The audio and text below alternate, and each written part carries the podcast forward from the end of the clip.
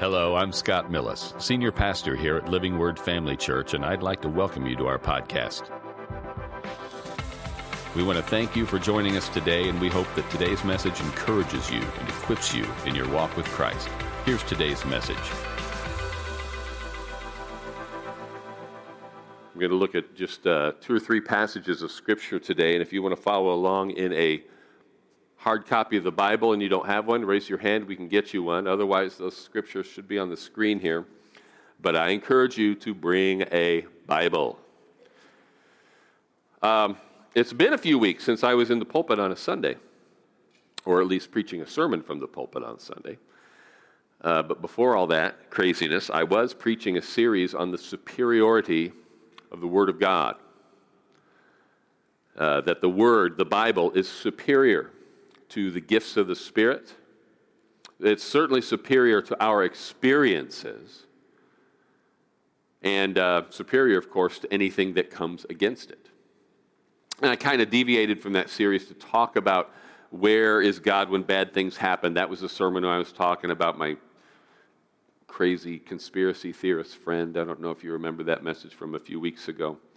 But before that, I shared a message on Abraham and Sarah and how they had to make a choice between believing and remaining loyal to their circumstances or to believe and remain loyal to the Word of God. You know, on one hand, you had their circumstances. They were old, they were beyond uh, the age of childbearing. And on the other hand, they had a specific promise from God that they would indeed have a son. And this is referenced uh, we, we, of course, we read about it in Genesis. It's referenced in Romans, and it's referenced again in chapter 11 of Hebrews, which is often referred to as the Hall of Faith. And this is where Paul, or whoever wrote the book of Hebrews, um, I've shared in the past why I believe it is Paul, but it ultimately doesn't matter because God is the one uh, who dictated it. Uh, but he goes through the early chapters and the early books of the Bible chronologically, in case you never noticed that, when it lists these uh, heroes of the faith, and uh, talks about how by faith these individuals did things, received things, and pleased God. Talks about Abel and Enoch and Noah, Abraham, Sarah, Isaac, Jacob, Joseph, Moses, the Israelites under Moses, the Israelites under Joshua, and Rahab. And then in Hebrews chapter 11, beginning in verse 32, here's what we read Hebrews 11:32. And what more shall I say? For the time would fail me to tell of Gideon and Barak and Samson and Jephthah, also of David and Samuel and the prophets, who through faith subdued kingdoms, worked righteousness, obtained promises, stopped the mouths of lions, quenched the violence of fire escaped the edge of the sword, out of weakness were made strong, became valiant in battle, turned to flight the armies of the aliens. Women received their dead raised to life again. Now, it would be good sometime, maybe soon, to look at some of those guys in detail. Just go through this list, this hall of faith, and look at each one who's named and why they are named in this list. Uh, but for now, notice and remember this. The author of Hebrews, Paul, is not holding these guys up as paragons of virtue. He is not saying, look at these men and women and imitate them, emulate them, live your life as they lived their lives. There's some messed up people in this list. The four of them in a row there are, uh, are in the book of Judges.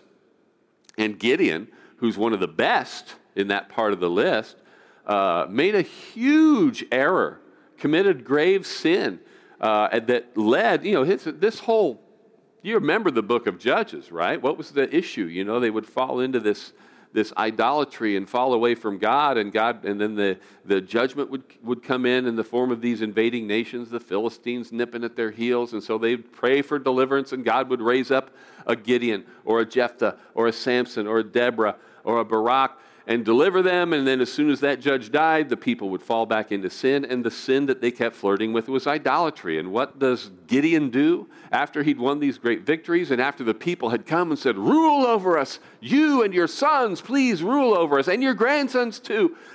and Gideon says, I'm not going to rule over you, God's going to rule over you.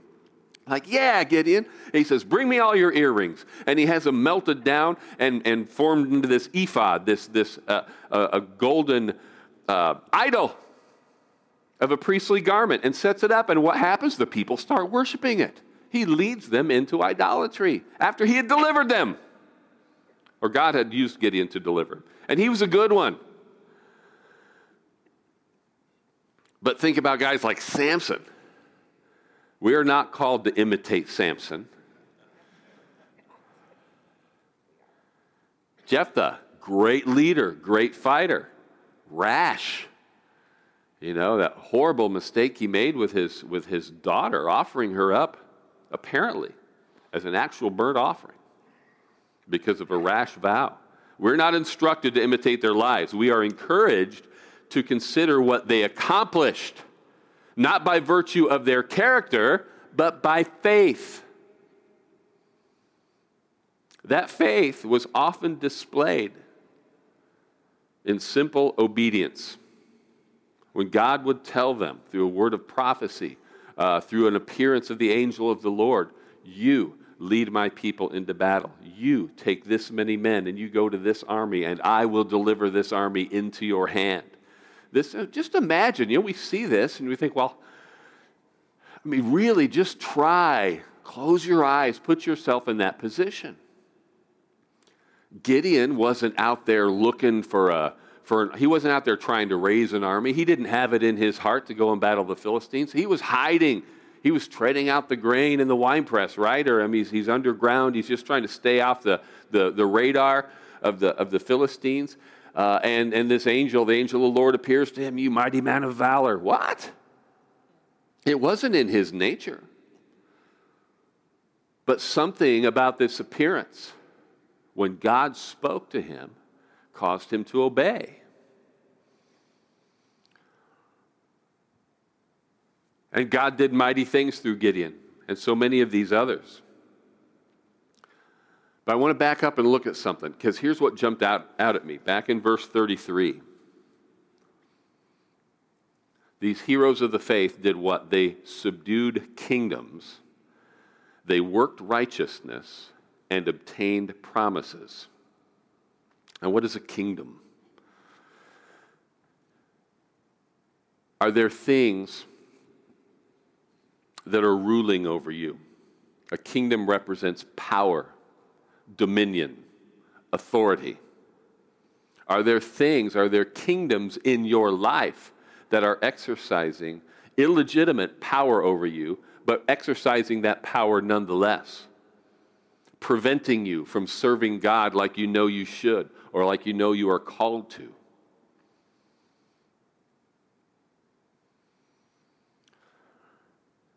You know, in the Old Testament, they had a command from God, accompanied often by a promise from God. They trusted in his power. They didn't have a lot of the word to stand on. Now, I want you to uh, go back sometime and read. Judges is one of those fairly easy books to read because it's a story. It's it's, it's a series of stories and battles and leaders and successes and failures and really colorful characters. And I mentioned Jephthah who was, he was uh, really rough around the edges. Uh, but they needed somebody rough around the edges. And after they had sort of kicked him out of their household and out of the city, and then things got bad, they went looking for him. We need Jephthah to lead us in battle. He's the toughest guy we know.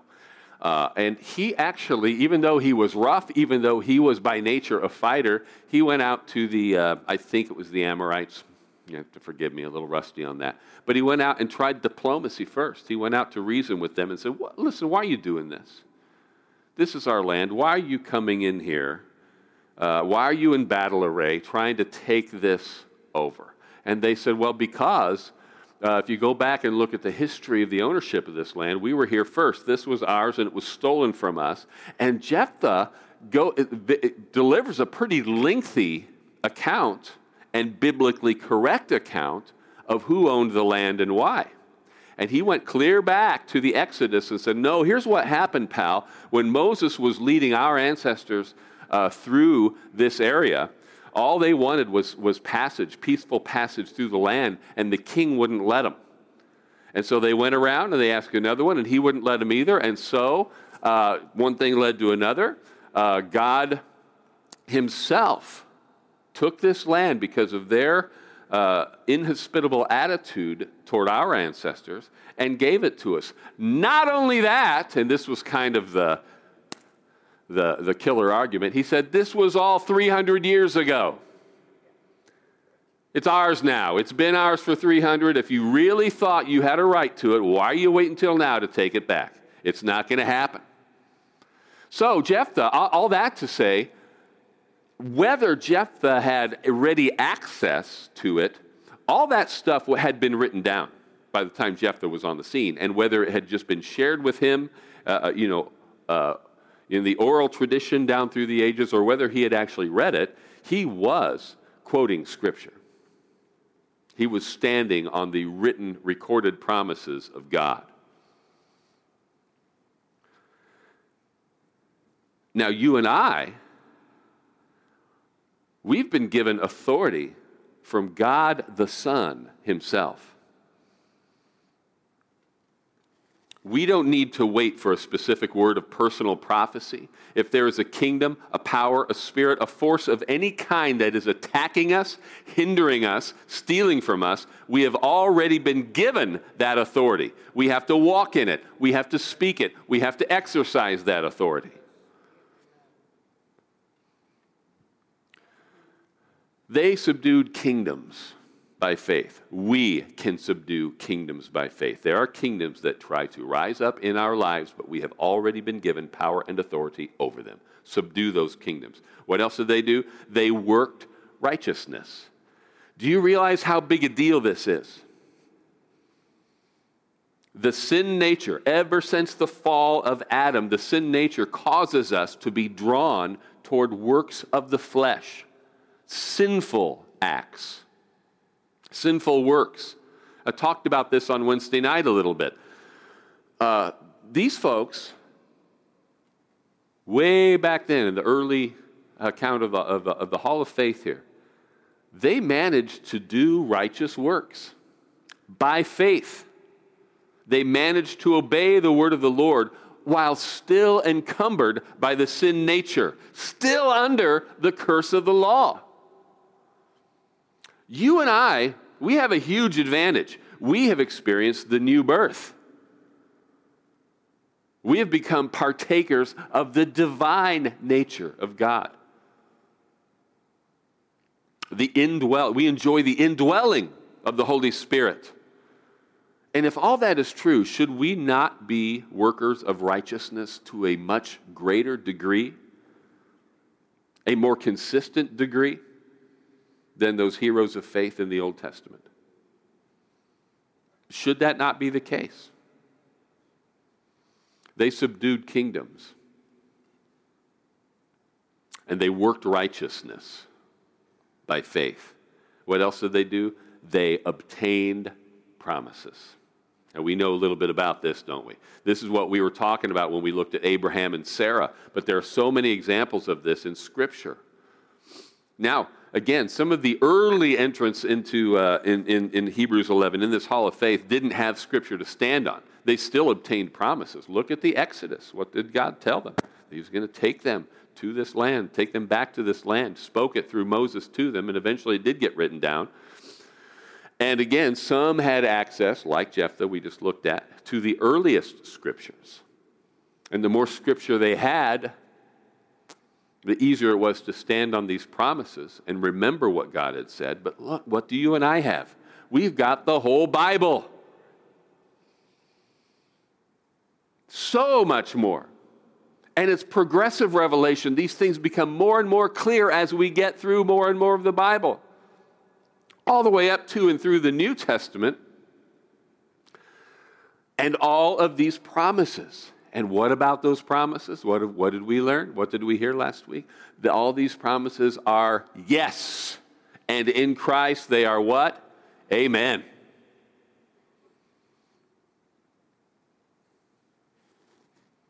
This is what it takes to make the hall of faith subdue kingdoms, work righteousness, and obtain promises. What's the great news? Christ has already done the work. We don't subdue kingdoms by our own effort. We don't work righteousness by our own effort. And we don't obtain promises by our own effort. We simply agree and sub- agree with and submit to the Word of God and the finished work of Christ. You see, this is the connection between what we're looking at today and what we were looking at Wednesday night. I was talking about freedom in Christ, the liberty we have as a result of the finished work of Jesus Christ, how we've been set free from the law of sin and death. But we are admonished to not use that freedom as an opportunity for the flesh. We're not supposed to use it as license to do whatever we want, but to use that freedom as an opportunity to do what we can only do by the power of the Holy Spirit. Paul brilliantly makes the case that the law, while perfect itself, was unable to produce holiness and obedience in mankind because of the sin nature. But the new birth and the baptism of the Holy Spirit actually empower us to live these holy lives and to walk in that obedience.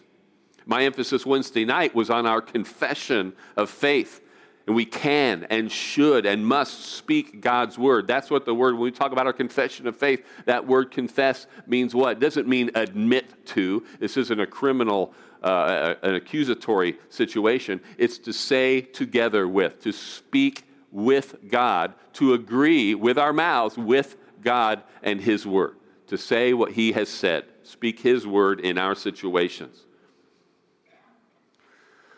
And we, and we say, we confess that we are redeemed from the curse, redeemed from poverty, sickness, and death. And we should speak these things over our, li- over our lives. But again, this is from Wednesday. Also speak with the same conviction and urgency concerning our desires, that God has made a way for us to be free of the lust of the flesh. Not that, I don't believe that this side of heaven we will ever be completely free of temptation but I believe that we can, by setting our mind on the things of the Spirit, avoid fulfilling the lust of the flesh. And we should be passionately committed to obedience, even more passionate than we are about getting our healing, about being provided for, about our protection. All these things are good, all these things are God's will. And we can get pretty passionate about those, especially when we're facing, when we're in a battle for those things. But we should be just as passionate about walking and living holy lives. These men and women of old distinguished themselves as people, as heroes of the faith, with simple obedience in the face of danger, in the face of overwhelming odds, and even in the face of death, because God spoke a word to them.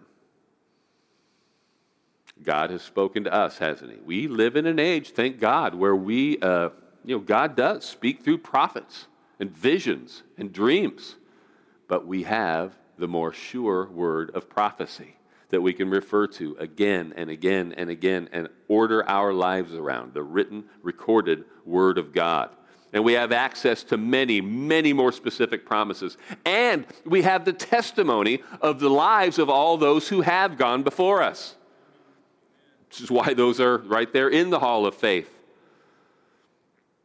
And despite their failures and flaws, they managed to please God with what? Their faith.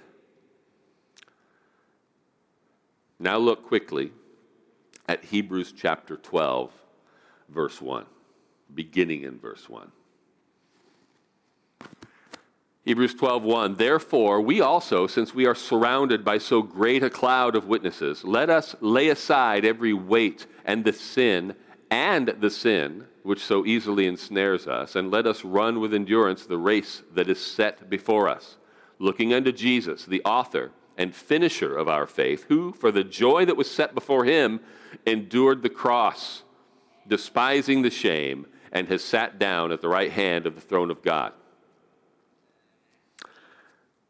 just says, lay this stuff aside. First of all, notice that it's that not everything we are to lay aside is specifically a sin.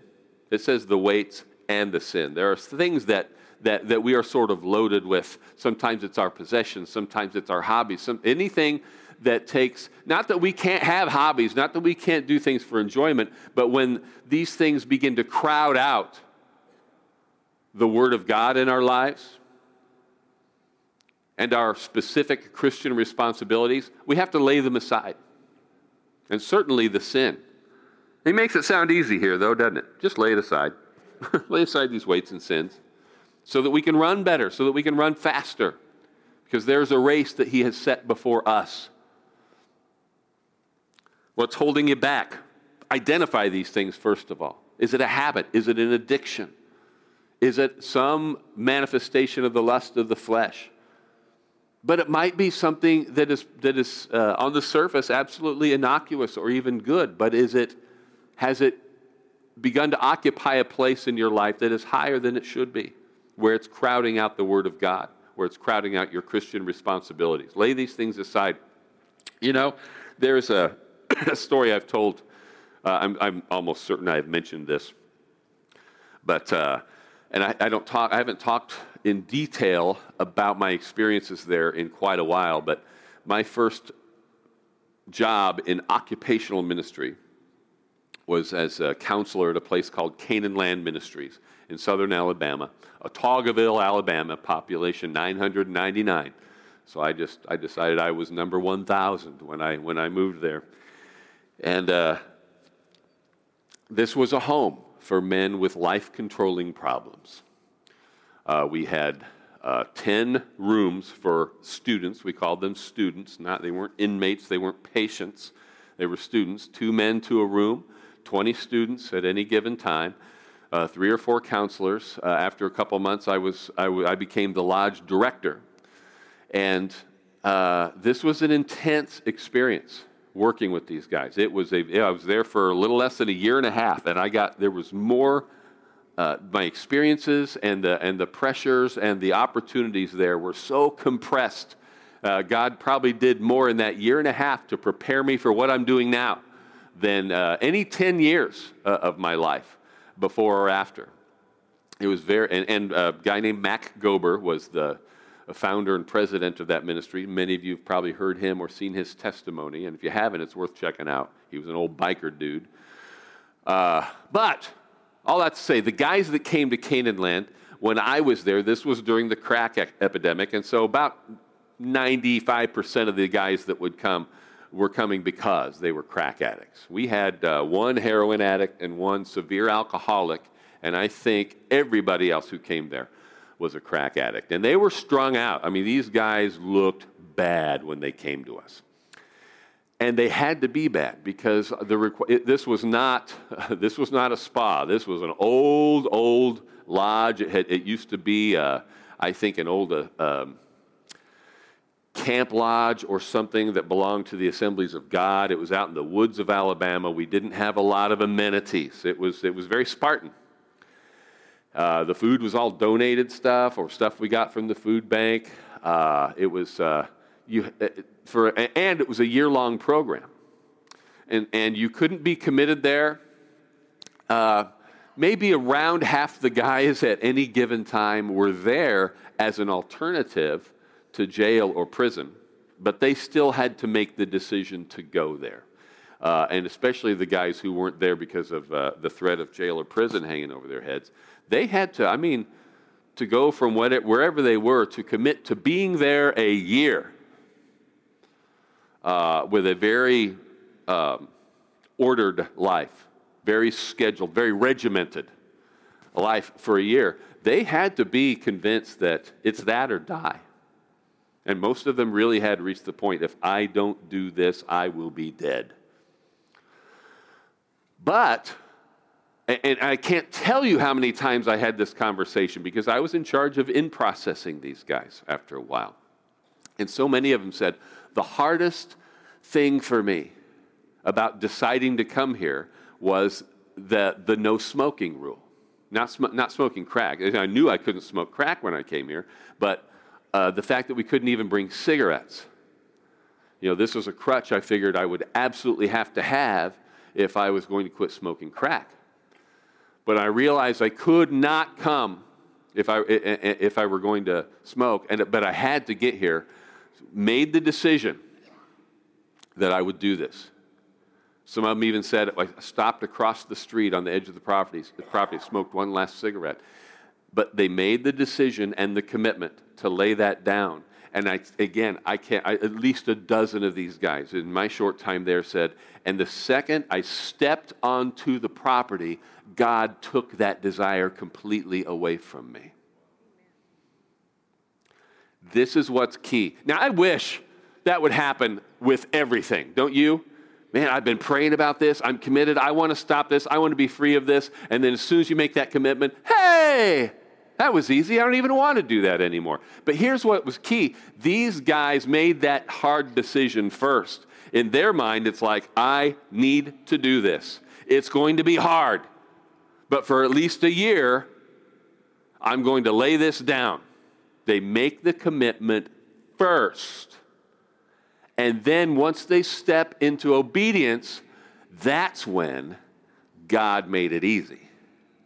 He doesn't always make it easy before we make the decision. He doesn't always make it easy before we commit ourselves, but He will honor our commitment by what? Making our paths straight, level.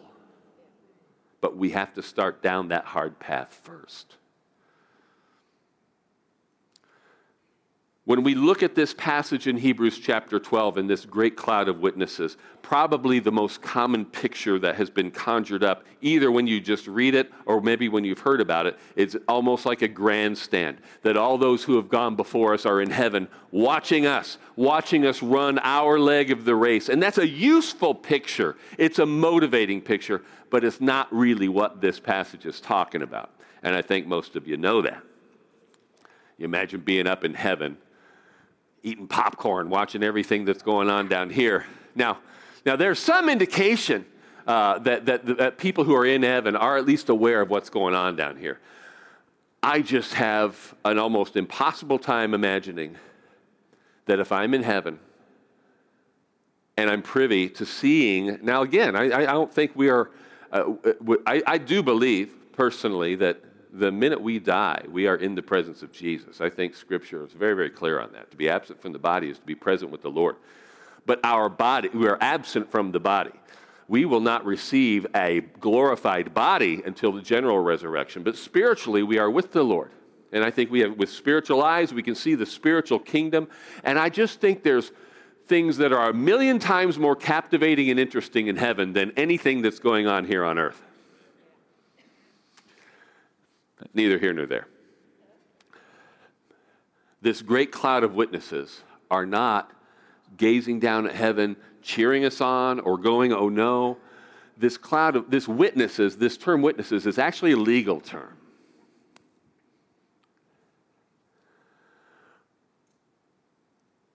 there's going to be a, and here's the picture you're supposed to get that one day you're going to be standing before God giving an account for your life on this earth in the flesh. And maybe you hear something like this Remember when I told you to do this? Remember when you knew you were supposed to do this? Yeah. Why didn't you do it? Well, I was going to, but it was so hard. It was difficult. And then one of the witnesses stands up, Abraham, for instance. All I had was one word from God. I didn't have a community of believers encouraging me. I lived in a, in a community that, that worshiped idols. I had no baptism of the Holy Spirit. I had no Bible. And I was journeying. He didn't even tell me what this land was like. He just said, Go. He said, Go to this land. I'll show it to you. I'll give it to you when you get there. A little bit harder than what he asked you to do, but I did it. Uh, why didn't you witness for me? Why didn't you uh, live your faith out loud? Well, I started to, but people made fun of me. They teased me. And then Daniel rises up. I was thrown into a den of lions. Shadrach, Meshach, and Abednego. We were thrown into a furnace of literal fire.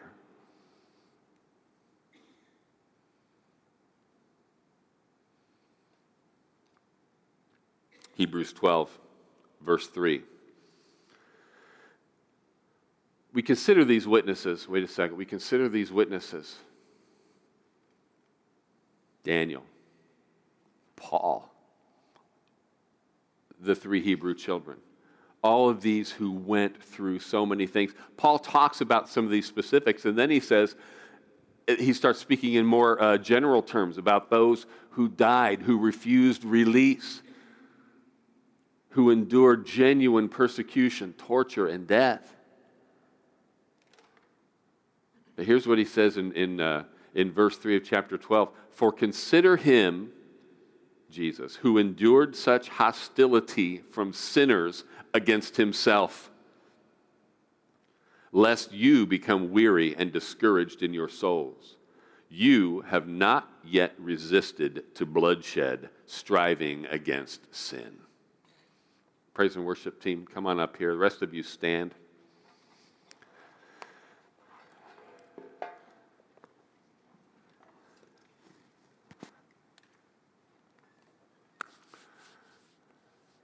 We are promised so many great and precious things in scriptures, and we need to attach our faith to those things and attach our mouth to that faith and confess those things and speak them into existence. We're promised a lot of things.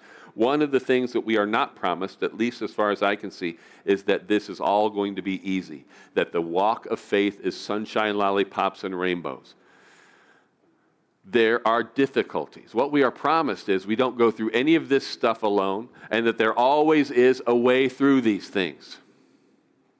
You look at the people who experienced God's great deliverance.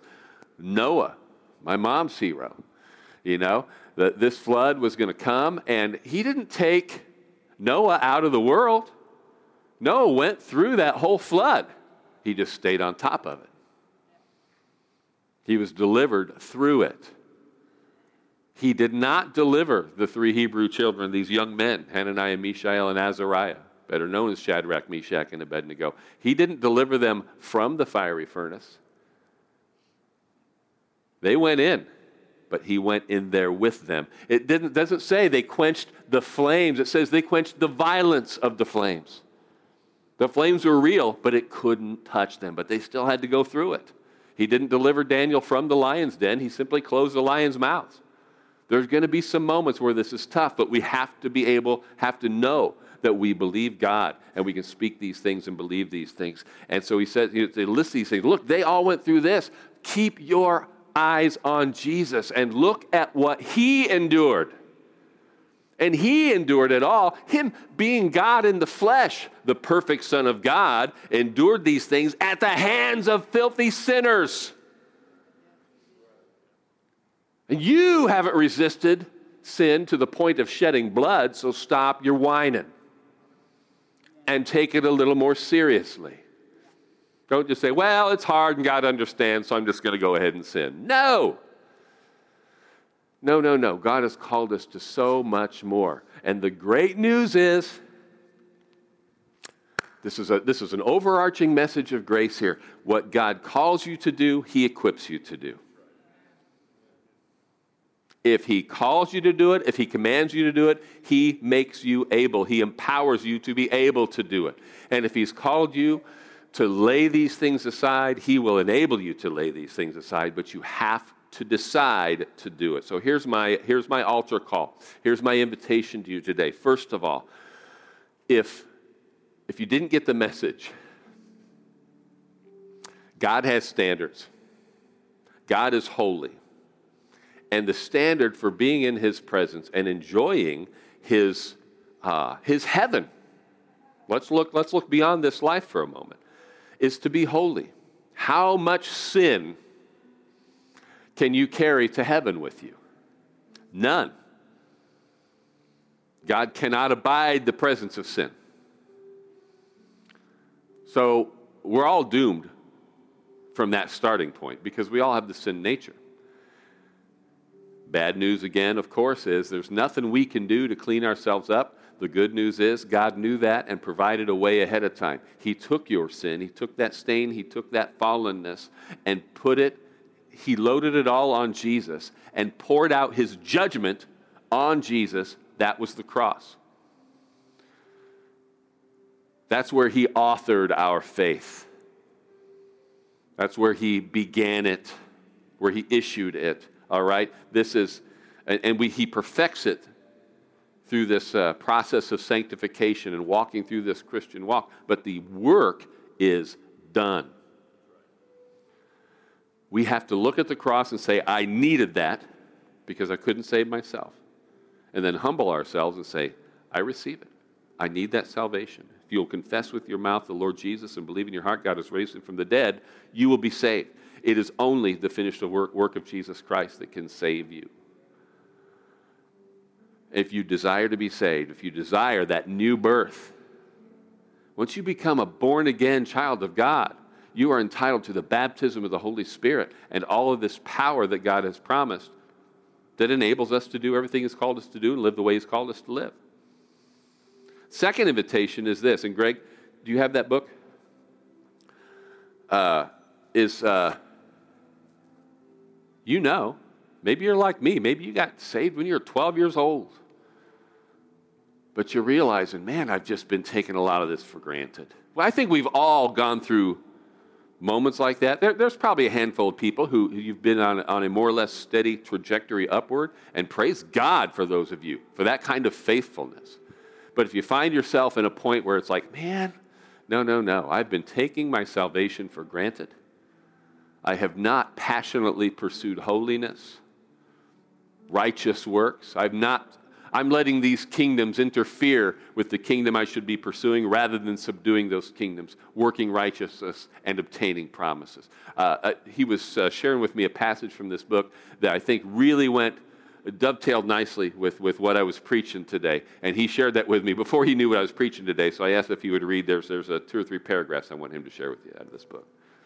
These are the burning questions that every disciple of Jesus must answer in total candor do you hunger for Jesus Christ? Do you yearn to spend time alone with Him in prayer? Is He the most important person in your life? Does He fill your soul like a song of joy? Is He on your lips as a shout of praise? Do you eagerly turn to His memoirs, His personal testament, His gospels to learn more of Him? Are you making the effort to die to anything and everything that would inhibit, diminish, or threaten your friendship with Him? To discern where you really are with the Lord, recall what, what has saddened you recently. Was it the realization that you don't love Jesus enough? That you do not seek his face in prayer often enough? That you can't honestly say that the greatest thing that has ever happened in your life is that Jesus came to you and you heard his voice? That you do not regard finding Jesus as your supreme happiness? That you have denied his last commandment by not loving his people enough? Or have you been saddened and depressed over a lack of human respect, criticism from an authority figure, financial problems, lack of friends, or your bulging waistline? On the other hand, what has gladdened you recently? Reflection on your election to the Christian community? The joy of praying, Abba, Father, I belong to you? The afternoon you stole away with the gospel as your only companion? the thrilling awareness that God loves you unconditionally, just as you are and not as you should be? A small victory over selfishness? Or were the sources of your gladness and joy a new car, a Brooks Brothers suit, mm-hmm. a movie, a pizza, or a vacation to Paris?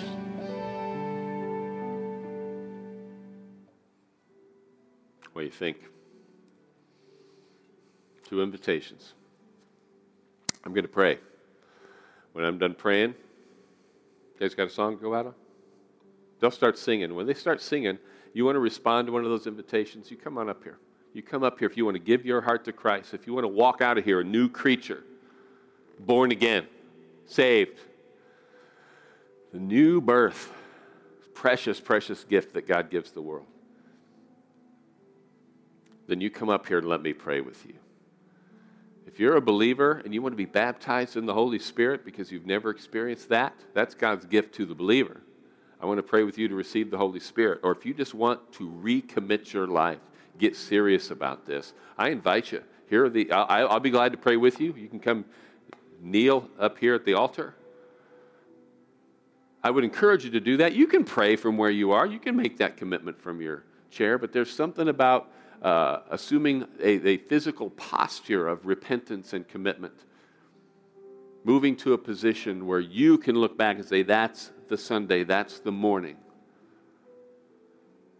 that I stepped into the salvation that God provided me and started truly walking it out.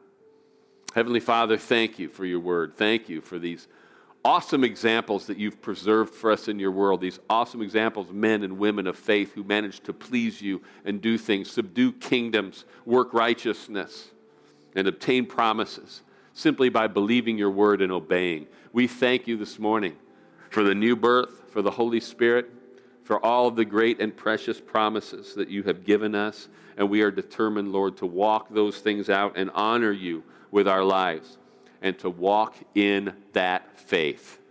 It's my prayer, Lord God, if there's anybody in this room or in the sound of my voice who does not know you as their Lord and Savior, that they would come to know you today, that you would make yourself known, make your will known, and grant them the wisdom, the humility, and the boldness to come and receive that free gift of eternal life today. And that you would move on all of us that you would draw us closer to yourselves and move us to make the kind of commitment that people who didn't even have the new birth were able to make to you. Give that testimony of living by faith, that we would walk this out. You've made such tremendous power available to us, Lord. We want to walk in a way that demonstrates that power, that authority, that commitment, that love. In Jesus' name, amen. God bless you as you come. Thanks again for listening. To hear more messages like this one, make sure to subscribe and check out our podcast channel for past episodes. And if you enjoyed today's message, consider sharing it with a friend. For more content and information about Living Word, check out our website at livingwordfamily.org. And remember to live the gospel and preach the gospel.